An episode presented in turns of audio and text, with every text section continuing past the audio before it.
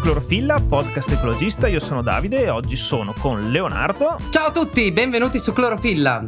Arianna. Ciao, ciao a tutti. E il nostro ospite di oggi è Gabriele Scrofani, Etoshock su Instagram. Ciao Gabriele, grazie mille di essere qui con noi. Ciao, grazie a voi per avermi invitato. Molto bello. Caro Gabriele, guarda, ti abbiamo chiamato perché insomma volevamo capire qualcosa di più riguardo la carne, appunto, non so neanche bene come chiamarla, sintetica, coltivata. Quindi abbiamo detto, senti, chiamiamo Gabriele che è super sul pezzo, è un divulgatore scientifico di queste cose, le sa. E quindi, prima domanda, come si chiama Gabriele? Carne no, sintetica, ma carne coltivata?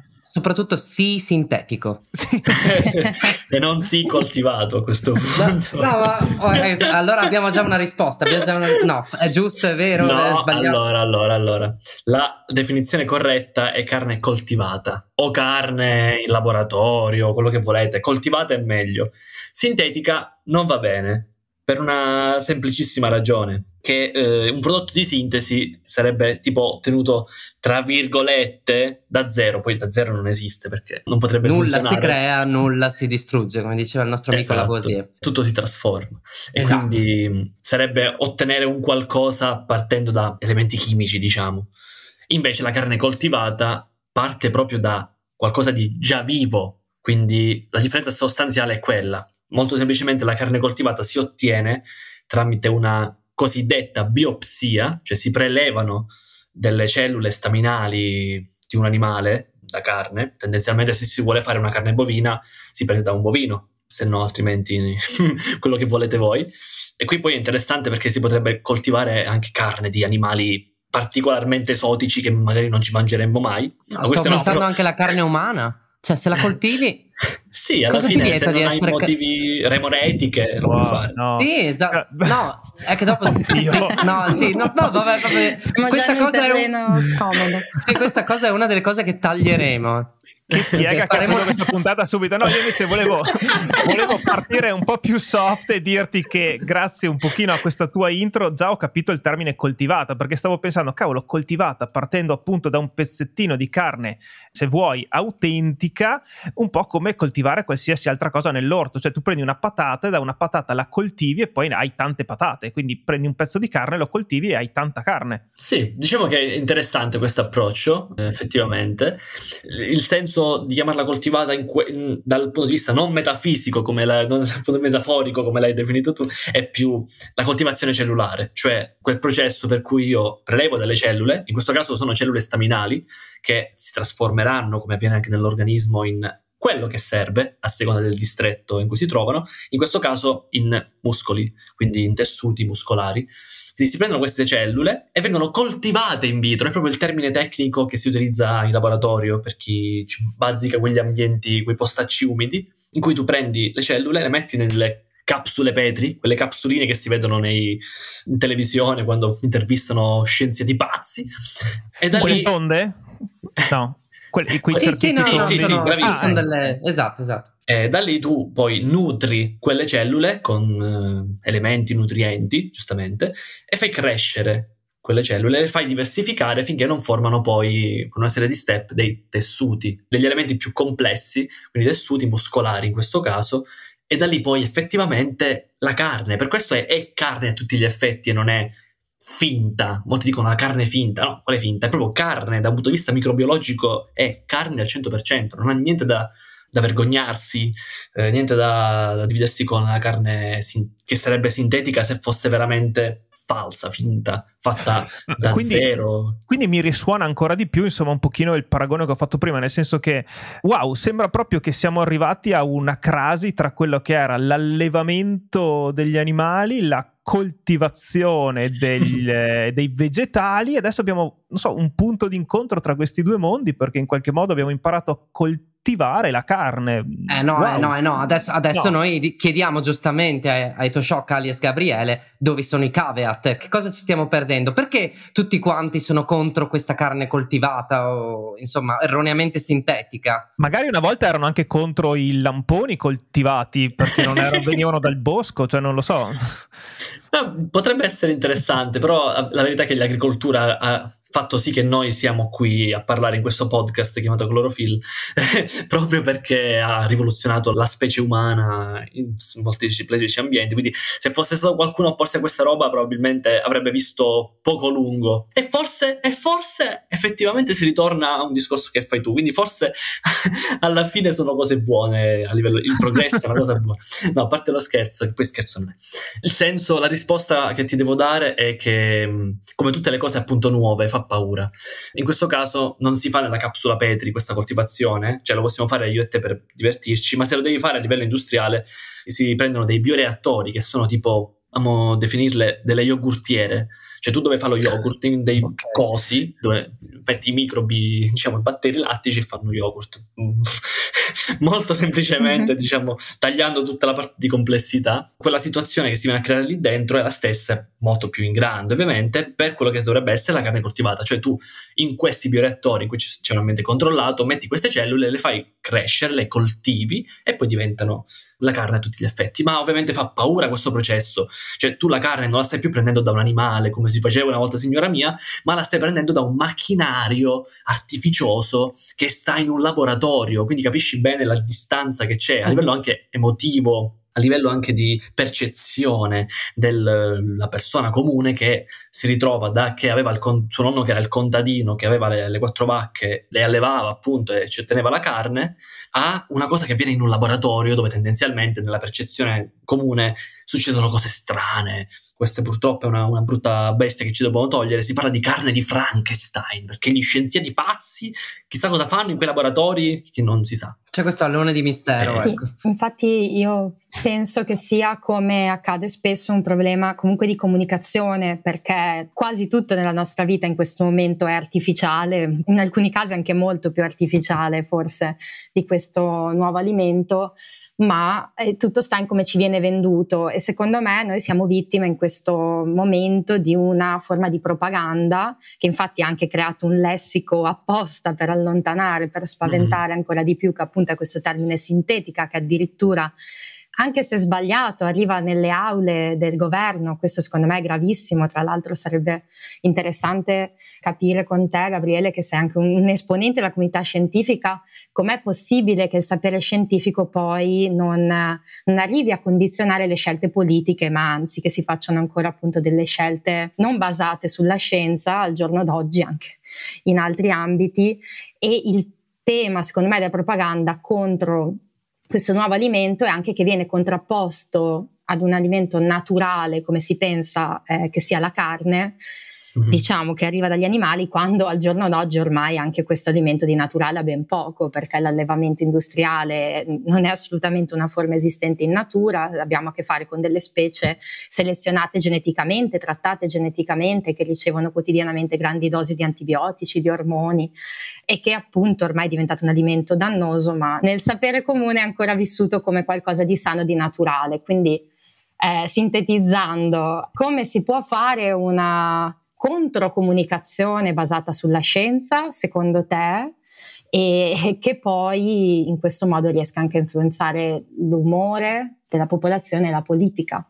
Allora, innanzitutto devo mettermi in mezzo eh, dicendo che mm, in realtà, siccome io ho un background di produzione animali, quindi proprio di allevamento, ho studiato allevamento per 5 anni, ti posso dire, questa è una, una, conferma che quando la dico le persone tirano un sospiro di sollievo, che gli ormoni sono illegali in allevamento in Europa dal 1986. Quindi quello che si sa genericamente sul fatto che i polli, ad esempio, sono pieni di ormoni è una cavolata cosmica, non è vero mai. Perché ancora gira questa notizia? Perché è una controargomentazione di chi è contrario invece. Quindi, come vedi, l'argomentazione pro carne coltivata può, in questo caso carne coltivata, ma potrebbe essere semplicemente aboliamo l'allevamento, si scontra con la realtà dei fatti tanto quanto la, la propaganda contro carne coltivata, che invece è business as usual, no? Manteniamo tutto come è adesso. Uh-huh. Quindi, cioè, la verità, come sempre, sta nel mezzo. Il mondo delle fake news in questo ambito sparano a destra e a sinistra, non c'è una, una componente più vera rispetto a un'altra.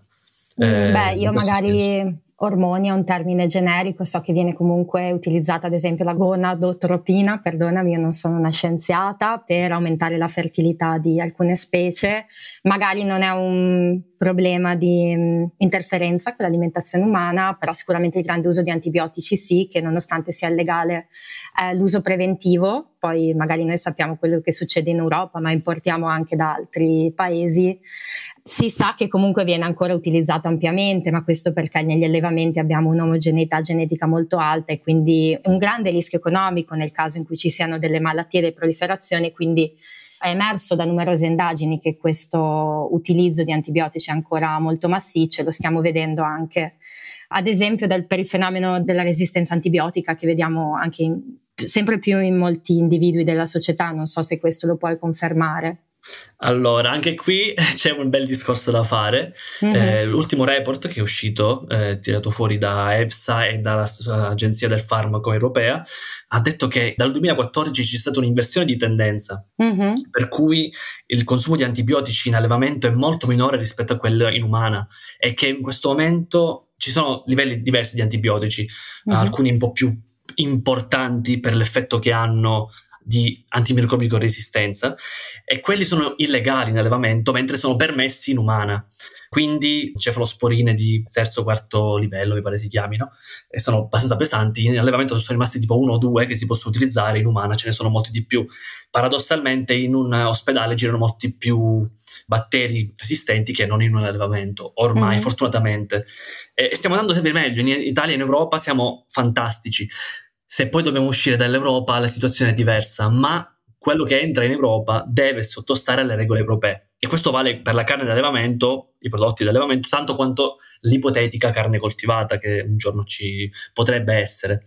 Questo cosa fa notare? Che appunto c'è una mhm. complessità dialogica in queste cose e spesso mh, c'è una, semplicemente una presa di posizione tra io preferisco quello, non io preferisco l'altro, che quello ha a che fare con la visione etica che è rispettabilissima, ma ha componenti diverse rispetto alla componente scientifica di quello che sappiamo. Quindi sì. bisogna un, una balance tra queste due cose. Bisognerebbe basare le proprie scelte sui dati, su questo sono d'accordissimo, e in base a ciò di cui c'è la disponibilità, eh, fare le scelte di conseguenza. Quindi anche, anche le proprie scelte etiche vanno bene, cioè anche dire io so le cose, ma non mi va bene lo stesso cioè non è che siccome in allevamento gli antibiotici sono molto di meno ora, fortunatamente, allora vuol dire che io devo farmi andare bene all'allevamento. No, se io non decido di mangiare carne, sti cazzi, non mangerò carne, nessuno può dirmi niente. Quindi le scelte etiche devono essere emotive anche, ci sta. E le emozioni non devono essere controllate dalla ragione. Poi ci sta anche che se io invece voglio fare qualcosa che abbia un impatto, tipo ok, io prendo una scelta basata su un'idea falsa che ho del mondo, quello è un altro discorso. Però se io so lo stato dell'arte delle cose o devo avere la libertà etica di scegliere anche in un'altra direzione. Ok, diciamo che dal tuo punto di vista quindi sono due elementi equiparabili e sicuri per la salute umana in questo momento allo stesso modo. La carne coltivata e la carne convenzionale? Classica. Sì, assolutamente. La carne coltivata non è più meno sicura della carne tradizionale o convenzionale perché è carne cioè non, non, cambia niente, non fa meno male, non fa più bene, è carne. E il rischio è questo, che se uno poi la differenzia, pensa che può mangiarne di più, e non è vero, ne deve mangiare tanto quanto. Carne rossa... Sì, anche molto meno di quanto ne mangiamo comunemente, sicuramente. Ah sì, sì, ah, cioè, ma quello a prescindere, però se magari uno pensa, ah no, ora che c'è la carne coltivata posso mangiarne un po' di più, perché, non so, impatta meno in ambiente, oppure non fa soffrire gli animali, posso quindi permettermi di mangiarne di più. E eh no, è sempre carne, non, non cambia. A livello uh-huh. di mhm. salute l'effetto che ha è palesemente lo stesso.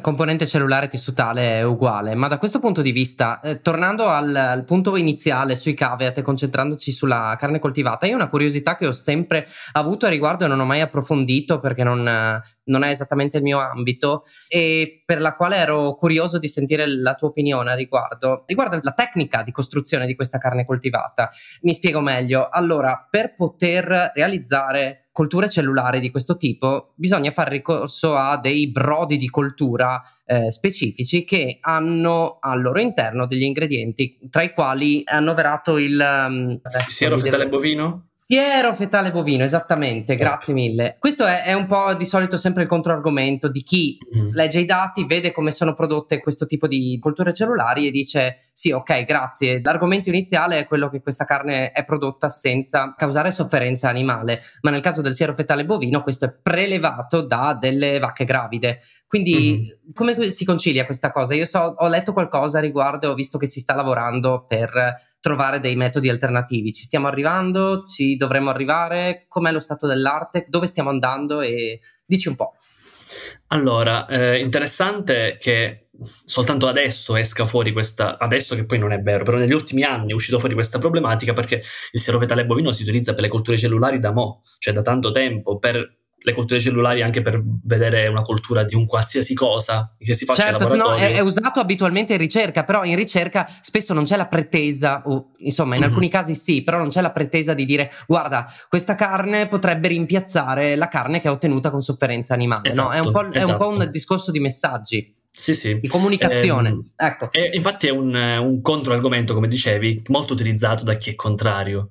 Beh, la buona notizia è che mh, sempre di più questi sieri sono eh, ottenuti in maniera sintetica, quindi senza il bisogno di utilizzare siero fetale bovino, che ha tutta una storia. Io 3-4 anni fa feci un video su YouTube in cui spiegavo questa cosa, proprio Mhm. molto prima che diventasse virale tutta la questione della carne coltivata, già ne parlavo. Esatto, in cui spiegavo proprio così, il pane pane, il vino al vino, cosa è il, il siero fetale bovino, facendo tutte le premesse del... Stiamo parlando di un argomento forte, ovviamente, quindi Mhm. se siete un po' pavidi andate indietro, ci sta perché è un argomento piuttosto, ma fortunatamente sempre di più si utilizzano dei sieri eh, sintetici che non solo appunto tolgono, si tolgono dalla questione etica di mezzo, ma costano anche meno tendenzialmente, quindi alla fine cioè, è un win-win. E infatti questa cosa qui andrà molto velocemente a rimpiazzare, o più o meno molto velocemente, poi ci vorranno sempre degli anni a rimpiazzare, io immagino,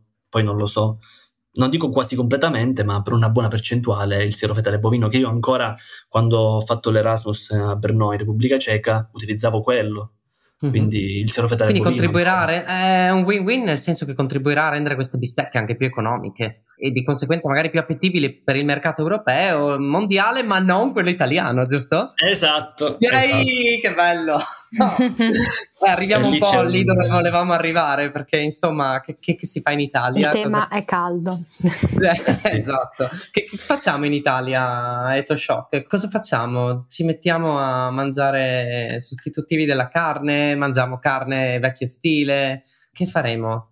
Che faremo? È una domanda a cui eh, con la sfera di cristallo ti potrò rispondere, ma quello, che, quello che, che non facciamo e che sicuramente non possiamo anche fare, ora mi spiego peggio, è che mh, abbiamo abolito, grazie a un mistico e meravigli- meraviglioso DDL, un disegno di legge, che poi è diventato veramente, è stato vo- è passato in Camera, è stato votato, è passato con 150 voti favorevoli, 50 opposti, cioè contrari, e altri astenuti, che impedisce, proibisce la vendita in Italia di carne coltivata, ma attenzione, ne impedisce varie cose, la vendita, la produzione, ma signori miei, tenetevi forte, anche l'importazione, che però- La cioè, dici, ma- detenzione.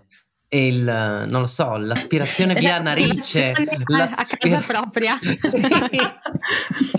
Eh, eh, la cosa dell'importazione è una roba che fa tremare i polsi perché uno dice, vabbè, è l'importazione, chi se ne frega? E no, perché se tu vieti l'importazione di un prodotto in Italia, ricordiamoci che siamo nella fiorente Europa, cioè stai interferendo con l'Europa, con i meccanismi europei, cioè l'Italia non è un'isola, è una penisola, no? Che battutaccia. Non è, non è che è separata dal resto dell'Europa, fa parte dell'Europa e quindi deve sottostare. Scusate, che battutaccia. Deve sottostare alle regole che ci sono in Europa. Una di queste regole, molto fighe, diciamo, criticata da una parte, ma anche in questo caso ci viene utile, è la legge del libero mercato. È un Certo. principio più che altro, il principio del libero mercato. Come funziona? Così, molto semplicemente. Tutti Funziona che- possono affari con, tut- con tutti, Bra- no? Cioè, bravissimo, eh, eh. bravissimo. È una cosa un po' particolare che ha sicuramente degli aspetti criticabili da alcuni punti di vista, ne- me ne rendo conto, ma che in questo caso è utile perché significa che se a Berlino un'azienda si sveglia al mattino e dice io voglio produrre carne coltivata e la produce effettivamente, l'Italia, se in Italia c'è una richiesta, tu Italia non ti puoi opporre al consumatore che vuole acquistare quella carne a Berlino, cioè la compra banalmente, c'è poco da fare, che la compri su internet, che poi se la faccia mandare in una, eh, so, un, un supermercato locale, non lo so, ma lo può fare.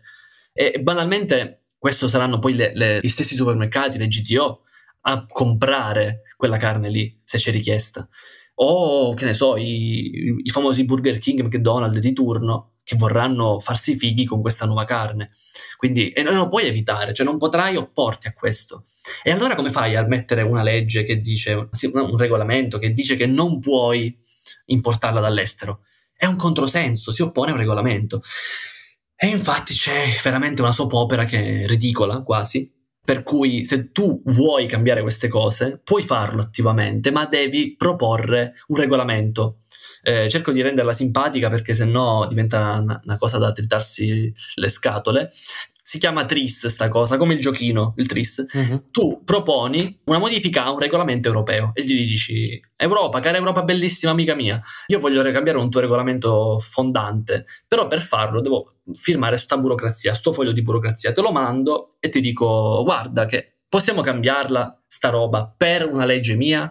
E l'Europa se vuole ti dice sì, se vuole ti dice no eh, stacce, quello te, te lo pigli com'è. In questo caso quello che succede è che quello che è successo è che l'Italia ha tirato fuori sta roba tris, ma prima ancora che l'Europa la guardasse, l'Italia ha fatto dietro fronte, se l'è ritirato, se l'è portato indietro e ha fatto ma sai che forse, forse è stata una stupidaggine questa cosa, perché il rischio è che l'Europa ce la guarda e dice ma che cazzo stai a dire? Sì, ma tu vuoi cambiare un regolamento europeo che è vecchio come il cucco?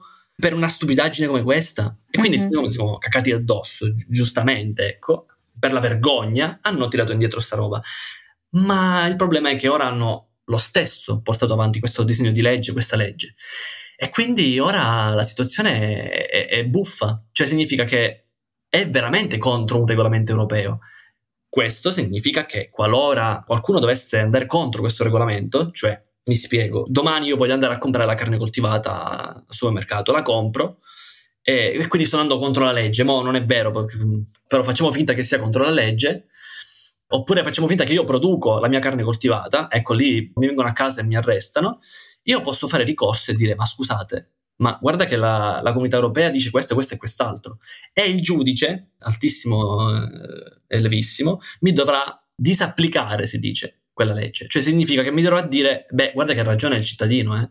Mia, mia cara Italia che ti fai la denuncia, c'ha ragione il cittadino, perché questa regola è contro la cosa europea. Quindi l'Europa è più forte dell'Italia, tu stai in Europa, ti becchi le leggi europee, quindi è una, è una, legge stupida che basta un ricorso per tornare indietro, ma è solo per aggiungere burocrazia a burocrazia. No, cioè, veramente, tutta sta roba è veramente un carnaio. Sì, molti stanno no. dicendo che sarà un po' un boomerang in verità, perché comunque non sarà possibile vietare davvero l'importazione, ma nel mentre avremo perso anni e anni di ricerca e sperimentazione che si poteva fare in Italia per prendersi quindi anche comunque una parte di questo mercato e così anche questo tentativo di fermare il mare con le mani, il mare del esatto. progresso, ma infatti, ma infatti... Eh, per tutelare gli interessi di, dei posti di lavoro in questo momento, o comunque della lobby degli allevatori, e si ritorcerà contro perché il mercato sta cambiando e non avremo creato nuovi posti di lavoro per assorbire quelli che si perderanno comunque in questo Ma io settore. La vedo, quindi...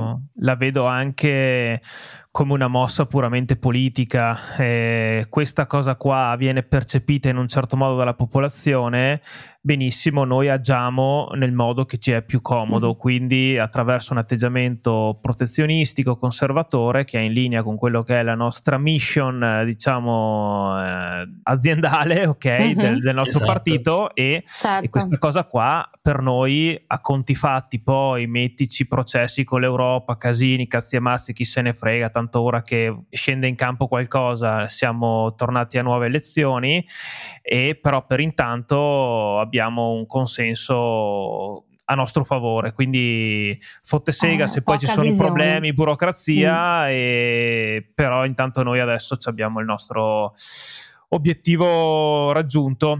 Quindi nel mentre stanno facendo del terrorismo, perché io sono stata dai miei nonni, che insomma hanno la loro età, qualche giorno fa, e proprio mi hanno detto: No, mai visto adesso questa carne finta? No, no, no. Cioè, sono le persone veramente spaventate come ah, fosse dei problemi, persone che non hanno assolutamente paura della crisi climatica, ad esempio, hanno paura dell'arrivo di questa carne. Quindi sono poi, appunto, politiche che però stanno danneggiando gravemente. Comunque. Avessero anche appunto consentito, insomma, si fossero adeguati a questo tipo di normativa in un paese molto tradizionista, come si cazzo si dice? Tradizionalista come il nostro, sarebbe stata comunque ad appannaggio di una nicchia perlomeno in questa prima fase, insomma, Certo. quindi non è che... Per onor di completezza vorrei aggiungere una cosa che è un pezzo che per chi ci ascolta può essere utile per capire un po' Mhm. meglio la situazione attuale, ovvero che in Europa non esiste la carne coltivata, non c'è, non c'è possibile, in questo Mhm. momento non ci sono le basi strutturali per fare carne coltivata o comunque legali, perché per eh, essere proposta in Europa facciamo finta che un'azienda appunto tedesca la volesse produrre, dovrebbe far passare degli step di controllo che hanno come obiettivo finale arrivare all'EFSA, ovvero l'autorità europea per la sicurezza alimentare che ha sede a Parma. L'EFSA, che ci tutela tutti, fa un report, tira le somme di studi, studi, studi su questa carne, fa delle analisi nello specifico del prodotto di cui si sta parlando e dopo un tot di tempo, che solitamente non è poco, tira fuori un report, produce un prodotto comunicativo che ti dice lo stato dell'arte della carne coltivata in questo caso e se quell'azienda può effettivamente produrre carne coltivata. Questa carne coltivata rientrerebbe in un sottoinsieme specifico, in un sottogruppo, che si chiamano novel food, ovvero i cibi innovativi, che sono tutti quegli alimenti che sono stati prodotti o comunque diffusi in Europa dal 1997 in poi. Tipo gli, insetti, 1996. tipo gli insetti, tipo gli insetti. Esatto, Gli bravissimo. tipo insetti, gli quei insetti. pochi insetti che sono approvati in- per il consumo in Europa sono tutti novel foods. Mhm. Ma per dire anche la quinoa è un novel food, tante cose, Ah, tante, ecco, micro, appunto, tante appunto, alghe alimentari, c'è veramente di tutto, c'è veramente di tutto in novel food, però questi sono quelli che sono un po' più alla, alla fama mondiale e, e quindi cioè, l'Italia sta proibendo un qualcosa che in Europa non c'è, cioè come dire, io faccio sempre questo esempio perché secondo me suona masticabile e commestibile anche per, per capire un po' meglio, è come se l'Italia stesse impedendo, facesse una legge contraria ai viaggi spaziali a viaggi spaziali su- per, per mandarci, che ne so, la gente ricca e famosa che vuole andare a fare i viaggi. Oh, mo, invece di andare a fare un viaggio turistico alle Isole Canarie, me ne vado su Marte.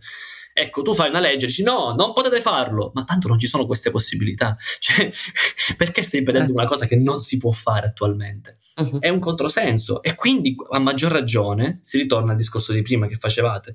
È una questione, è una scelta puramente politica, propagandistica per, per prendere una posizione e prendere voti. Quindi. Le vacanze non te le fai su Marte, te le fai in Puglia, hai capito? Ecco. Stai qui. Cioè, Ma io non potevo fare poi, ragazzi, noi ridiamo e scherziamo più o meno, ma queste cose le dice già il governo. Cioè, ci sono Eh già sì. degli incentivi a fare le vacanze in Italia. Ma scherzi, ma, mm, ma, insomma, ci mancherebbe che ci fossero gli incentivi a farle nello spazio, insomma, no? Ne- o nell'ospizio. Nello spazio. Sì, dai, allora, no, eh, Più che altro penso che il punto centrale da trattare, che è il motivo per cui sei qui, insomma, clorofilla, è parlare dell'impatto ambientale positivo che può avere questa ipotetica distribuzione, questo passaggio alla carne coltivata, sempre futuro. Anzi, se magari vuoi anche dare delle prospettive di tempistiche di quelle che potrebbero essere eh, realisticamente o ipoteticamente delle tempistiche distributive di questo bene ad un prezzo morigerato. Ma Infatti, E- guarda, volevo, volevo proprio e- chiederti sì. anch'io a livello di impatto, cioè eh, di cosa stiamo parlando, qual è l'ordine di grandezza? no? Sappiamo tutti che, insomma, mh, abbiamo visto diverse infografiche di quanto la carne bovina sia impattante, d'accordo? Questo è un nuovo metodo per portare in tavola comunque un, eh, un prodotto che è del tutto, come posso dire, mi verrebbe a dire similare, ma molto di più, no? Cioè un prodotto a tutti gli effetti uguale, ma ad un impatto effettivamente ridotto? Allora, sni perché Sni. la verità è che le cose belle, quando sono troppo belle, spesso sono finte. no, nel senso... Quindi c'è ecco c'è la carne finta. Eh. no! Eccola. La, la Eh, verità allora, è che... eh, ci avevano ragione i nonni della Rihanna, quindi No. non fidarsi, eh, non fidiamoci. No, è che giustamente il mondo è complesso e anche per questo è affascinante e non esiste un, win, un totale win, un totale lose, cioè non è che mo, la carne coltivata è la salvezza e ci salverà dal mondo, no, è una delle tecnologie che fa un po' meno schifo rispetto alle precedenti. Secondo me questo è il senso di tecnologia, fare qualcosa che fa un po' meno schifo di quello che hai fatto prima. E, e la carne coltivata semplicemente ha un impatto minore su alcuni aspetti, su altri invece ancora c'è un dibattito abbastanza acceso. Ad esempio, per quanto riguarda sicuramente la produzione di gas serra, ha un impatto minore. E questo però è uno degli aspetti dell'impatto ambientale. Poi l'impatto che ha qualcosa sull'ambiente, in particolare un cibo, un alimento, va su vari fronti. Ad esempio, una cosa su cui non siamo abbastanza certi è il consumo di acqua. Il consumo di acqua non è detto che sia inferiore rispetto a quello di un animale allevato. Nonostante ci siano numeroni assurdi sulla quantità di, di acqua che serve per fare una fetta di carne, spesso sono esagerati per marketing opposto.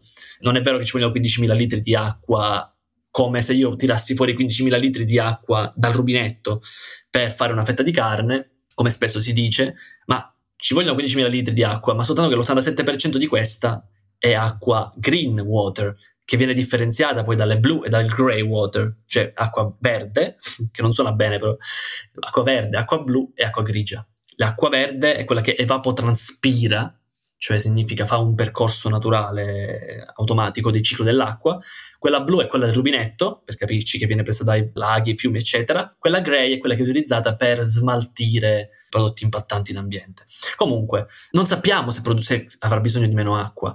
C'è da fare delle valutazioni perché anche in aziende, in um, laboratorio c'è bisogno di moltissima acqua per produrre così tanta carne a livelli paragonabili. E questa è una, che ci mette, una cosa che ci mette ancora in dubbio. Per il consumo di suolo, la carne coltivata ha stravinto perché cioè, la prima causa di deforestazione al mondo è la produzione di pascoli, quindi si abbattono foreste per fare pascoli, per gli allevamenti estensivi. E questa cosa qui porta a una perdita di suolo, un consumo di suolo enorme, mentre invece la carne coltivata avrebbe bisogno di laboratori sì che occupano spazio, ma mai quanto i pascoli, ecco.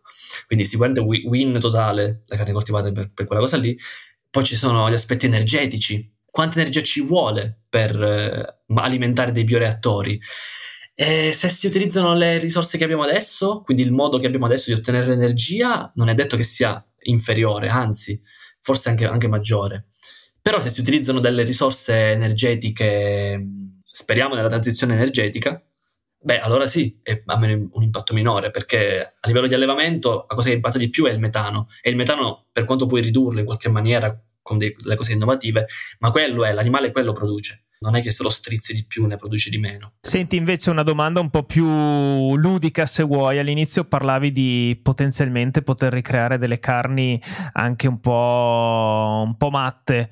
Sta cosa che possiamo effettivamente riprodurre, non so, la cotoletta di dodo piuttosto che la, la bracciola di mammut, ha delle basi scientifiche oppure stiamo dicendo delle cagate? Allora, sul mammut potrebbe essere perché effettivamente abbiamo. Perché ne abbiamo. DNA. Sì, sì. Okay. Il dodo io non mi ricordo, credo che sì, perché alla fine non è sparito da troppo tempo, da qualche 500-600 anni. Non so se. Che avevo... basterebbe averne uno impagliato? Eh, dovremmo avere il DNA, ecco quello forse. Mm-hmm. O comunque delle cellule. Da, non, non, so se abbiamo delle cellule. Con no, col dovrebbe... l'avevano fatto. Sì, no, d- potremmo impiantare dentro la, la cellula di un surrogato e poi tirare fuori cellule simili, però. Ah, eh, non so quanto senso possa avere, però ad esempio no, invece... Esatto, esatto, la più costosa bistecca. Anche perché il dodo credo sia stato estinto proprio perché ce lo siamo mangiato, ma avevo letto da qualche parte che... È che, FOMO che, questa. Sì, però... però esatto.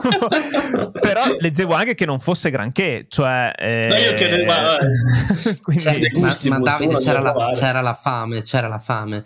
Quindi, vabbè. Però magari la carne di, che ne so, dico una cosa scellerata che farà tremare i polsi alla persona, la carne di balena, bah, carne di delfino, carne di koala, senza far male a nessun animale, io posso mangiare tutte le carni che voglio. Chi lo sa? Poi eh, non lo so se lo farei, però potenzialmente c'è questa possibilità perversa. Beh, diventa il nuovo sfizio per super ricchi, no? Avere il, esatto, eh, esatto, la tartar di animale, mettici animale esotico a caso. Mm. Sì, sì, infatti comunque questo tema etico che dicevi giustamente è da mettere in primo piano perché in questo momento insomma la, l'allevamento animale porta miliardi e miliardi di esemplari uccisi ogni anno per l'alimentazione, quindi sicuramente avere delle alternative. Infatti, vabbè, come si sarà intuito, io di solito in questo podcast faccio la quota rosa che addolcisce un po' la conversazione, ma questa volta ci tenevo infatti a fare un po' la quota veg anche per dare questo spunto, visto che stiamo parlando di sostenibilità, stiamo cercando delle alternative più sostenibili alla produzione di carne, di derivati animali, ma allo stesso tempo va anche messo un punto di riflessione, cioè ne abbiamo bisogno perché io oggi sono andata un po' a guardare, giustamente per non portare solo la mia opinione, ma un po' quello che ho visto, mettiamo un, i vegani non sono quelli che stanno aspettando questa carne coltivata perché semplicemente vivono già bene senza, cioè vivono benissimo senza derivati animali, quindi non stanno Sì, ma i vegani sono una parte minoritaria della popolazione, no? Esatto, so. però sono ovviamente molto a favore di qualsiasi ricerca che vada nell'ottica di ridurre la sofferenza animale. E Beh, quindi in quest'ottica bisogna comunque secondo me proseguire nel cercare di renderla anche meno impattante dal punto di vista ambientale, se è un'alternativa così valida anche dal punto di vista nutrizionale. Guarda, mi, mi, riallaccio a quello che dicevi tu, Arianna. S- sarà appunto interessante anche capire, cioè, in un futuro a questo punto molto lontano, quale nicchia o quale insomma fetta di mercato può avvicinarsi a una soluzione di questo tipo. Magari appunto il vegano non si avvicina perché lui, appunto, come dici giustamente tu, vive benissimo senza, però l'ambientalista o comunque la persona attenta all'impatto mm-hmm. o a questo mhm. punto anche all'etica, se vuoi, perché comunque la produzione animale è infarcita di comunicazioni che ti fanno vedere la mucca nel pascolo, no? Cioè che ti dicono guarda che questo animale ha vissuto una vita strepitosa e eh, fino a poco prima di essere ucciso e certo. quindi sape- sapere che l'animale in realtà no, non è stato ucciso ma è stata coltivata, quindi anche fosse ad un impatto pari all'altra, uno dice beh sai, piuttosto che avere sulla coscienza la vita del vitello, prendo la carne coltivata perché mi sento più in pace con me stesso, non lo so. Ma io vedo un, sì, un grande mercato all'orizzonte, assolutamente assolutamente di persone che non vogliono rinunciare a questo alimento ma rinunciano volentieri a, al dolore che causa. Sì, quindi appunto l'aspetto etico non è da, da, sottovalutare in effetti. Caro Gabriele, guarda, siamo quasi in chiusura. Noi chiediamo sempre all'ospite se ha un consiglio di lettura, un film, un documentario, qualcosa che vuoi suggerirci. Prima ricordo anche una che... bistecca in questo caso. anche un ottimo ristorante illegale dove no. si provano delle tartar fantastiche di mammut. E però, appunto, prima volevo ricordare che Clorofilla è un progetto indipendente e potete sostenerci lasciando una recensione sulla piattaforma podcast dalla quale ci state ascoltando oppure valutando una donazione dal link in descrizione o su clorofillapodcast.it. Caro Gabriele, eccoci qui, siamo tutti per te. Allora, un libro che eh, mi ha, sì, cambiato la vita. Mo sono poche le cose che, da sole che ti cambiano la vita, però quelle che ci sono vanno, vanno ben vendute. È Factfulness, che io consiglio a chiunque abbia due occhi e due mani, eh, non perché due mani, due occhi per leggere, ma anche, ma anche un occhio solo, basta. Insomma, okay. a chiunque abbia almeno un occhio, ma anche senza, ci sarà la versione anche braille, penso. Quindi... Sì, esatto, bravi, bravissimo. Quindi chiunque ha, abbia voglia di leggerlo lo legga o lo ascolti, porca miseria. I pirati con un occhio solo in ascolto sono, esatto. ti sono grati. Gabriele. Benvenuti. Factfulness, che praticamente mostra il mondo da una prospettiva diversa da quello che ci hanno fatto, mm-hmm. ci hanno fatto sempre sapere, che in realtà i, i dati che abbiamo studiato a scuola mh, mm, su come funziona il mondo, su qual è la, questione, la situazione economica mondiale, in realtà forse non sono proprio così attuali. Non sono attuali da, da cent'anni forse molto figo, ti apre la testa. Invece come voglio anche dare qualche altra cosa un po' più nerd, proprio nerd, la cosa che io amo di più al mondo, come roba da nerd, è Steven Universe. Non so se lo conoscete, è un sì. cartone animato della Cartoon Network, compare di Adventure Time. Cioè, la creatrice di Steven Universe era una che lavorava ad Adventure Time e poi ha fatto questo progetto suo ed è la cosa che io amo più al mondo a livello proprio di serie tv, ecco, diciamo così. Guarda, io non l'ho mai visto, però ne ho sentito tantissimo parlare, sempre in maniera veramente super innamorata di questo prodotto, quindi guarda, mi hai quasi convinto, insomma, ma raccontami un attimo la trama, dai, giusto un po' così. Allora, praticamente Steven è un ragazzo che non è u- totalmente umano, è per metà umano e per metà alieno, ma eh, gli alieni in questo mondo sono delle gemme da un punto di vista geofisico, non so come dire, eh, geologico cor- corrette, cioè quindi gemme che esistono nel mondo reale, diciamo, che sono appunto una specie aliena. Quindi lui è figlio ibrido di, una, di, un, uomo, di un, padre eh, umano e una madre aliena. Questa è la cosa che si vede nella prima puntata. E da questo eh, si dipanano una serie di vicende eh, dell'interazione tra gli alieni e gli umani. Gli alieni che sono ovviamente delle figure antropomorfe, che sono le sue madrine, tra virgolette, la serie parla tutto sulla crescita, sul cambiamento, sull'essere umani, sulle emozioni, sul provare emozioni e accettare le proprie emozioni.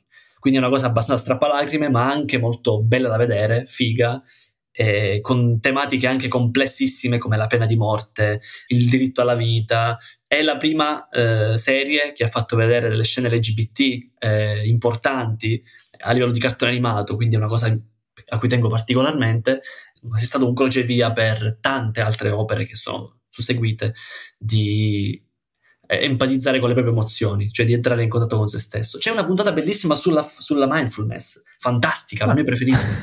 Quindi, oh, Top, guarda, io ne avevo sentito parlare da Sio, che è un fumettista, non so se conosci anche lui, fa un podcast. Ma dai, no, non lo conosco. e insomma, lui eh, ne parlava appunto con gli occhi a stellina, un po' come ne stai parlando tu adesso, e quindi eh, insomma cominciano ad essere tanti consigli su questo cartone, quindi dai, può essere che magari me lo guardo anch'io. Ma senti, posso guardarmelo anche con mio figlio o forse è un po' troppo... No, praticamente è strutturato per bambini Ah, ma okay. poi tu ovviamente puoi vedere dei livelli di lettura che il bambino magari non coglie, ma è strutturato okay. per bambini, quindi il ah, bambino è il cliente primario. Perfetto, dai, così la vendo come una cosa per lui, in realtà me la guardo. Bravissimo, hai capito sono curioso io. hai capito tutto. Ok. Gabriele, grazie mille, è stato un piacere. Grazie, grazie a voi per avermi invitato. Grazie Gabriele e ci vediamo alla prossima sempre qui su Clorofilla. Ciao, ciao. a tutti, buona ciao, ciao, ciao, ciao, ciao, ciao, ciao. ciao.